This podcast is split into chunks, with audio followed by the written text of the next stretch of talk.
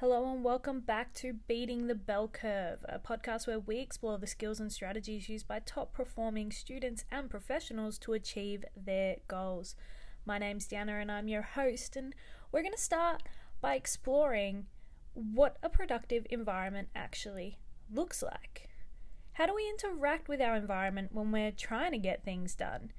And what can we do to be more productive and focused? This really is an exploration of our senses, an exploration of how we interact with our environment on a biological and physiological level. It's all good and well to have goals and have things set out, but if, if our environment is not tailored for our success, and if it's not really maximizing our human traits and senses, then we're almost setting ourselves up for failure from the beginning. So, the next few episodes are going to look at tweaks we can make to our environment and how we can actually capitalize on, on our wonderful senses and how our brain works and our beautiful human evolution.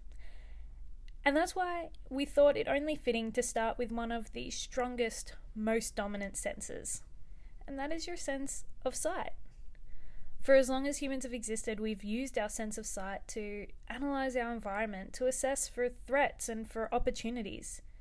And it can be one of the most powerful senses in keeping us on track and focused, but also one of the most distracting. So, I want you to think about your workspace. If you aren't already, I want you to imagine yourself sitting in that spot. And I want you to look around and tell me what you can see. Can you see the task you're working on? Might be on your computer, the program that you're looking at or the pen and paper that you've got in front of you. There might be a drink bottle and a bowl of snacks. There's most likely your phone. There might be a picture of you and your friends on holidays, a trinket that you bought at the store. There might be a wall full of pictures of all of your favourite people and places, things you want to do, places you want to see. And now I want you to look back at the task that you're trying to complete. How much of your field of vision is actually consumed by this task? How easy is it for you to look over and see your phone, or to see the trinkets, or to see the photos?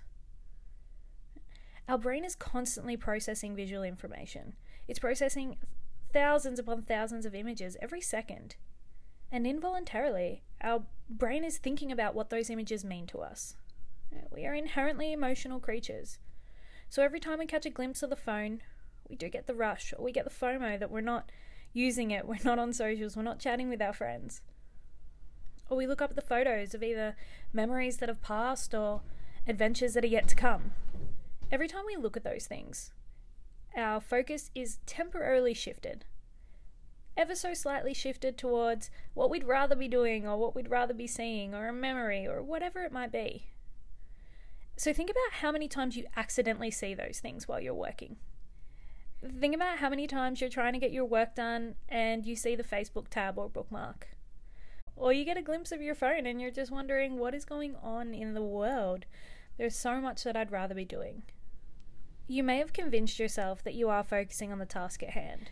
You may have convinced yourself that you only have eyes for the task at hand. But you cannot stop your brain from working. We are programmed to continually be scanning our environment, to continually be looking out for threats or opportunities. And for as long as those are in plain sight, your mind is consistently going to be shifting focus to them.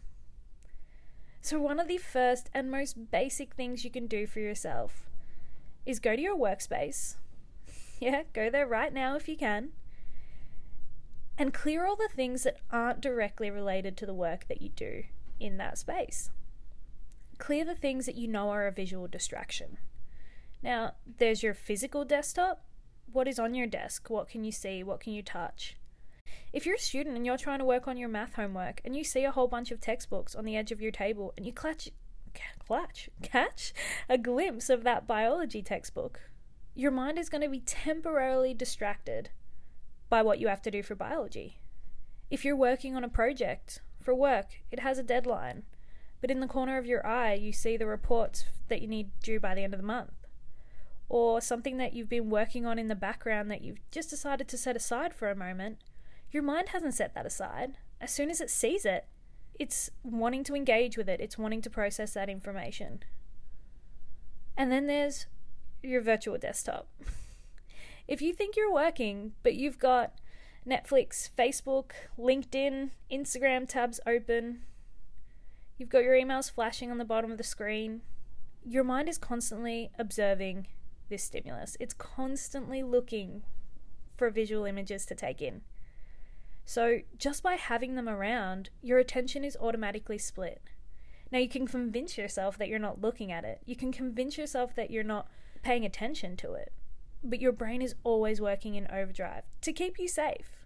So, one of the most simple principles you can use when setting up a productive sensory environment is out of sight, out of mind.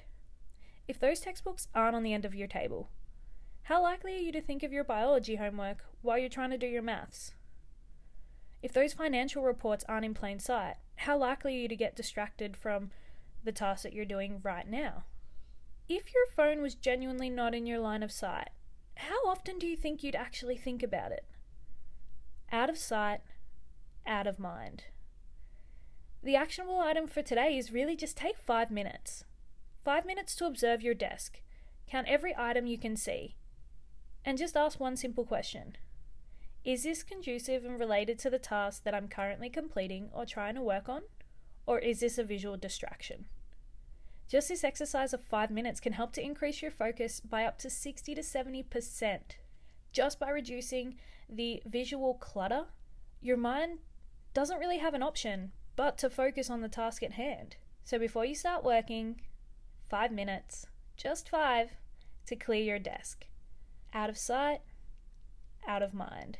This is a concept that's going to come up quite a bit in our podcast, and we'll go into more details into different types of distractions.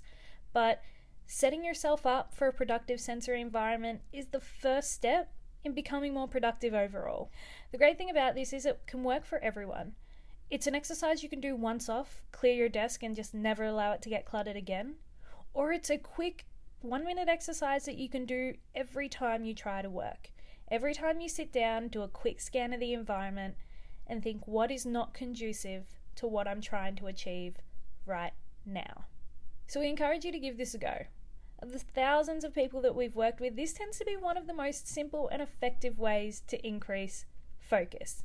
But if that doesn't feel like it's going to be enough, keep listening on to our future episodes where we dive deeper into a productive sensory environment. Once again, I'm Deanna, and I'll see you next time on Beating the Bell Curve. Bye for now.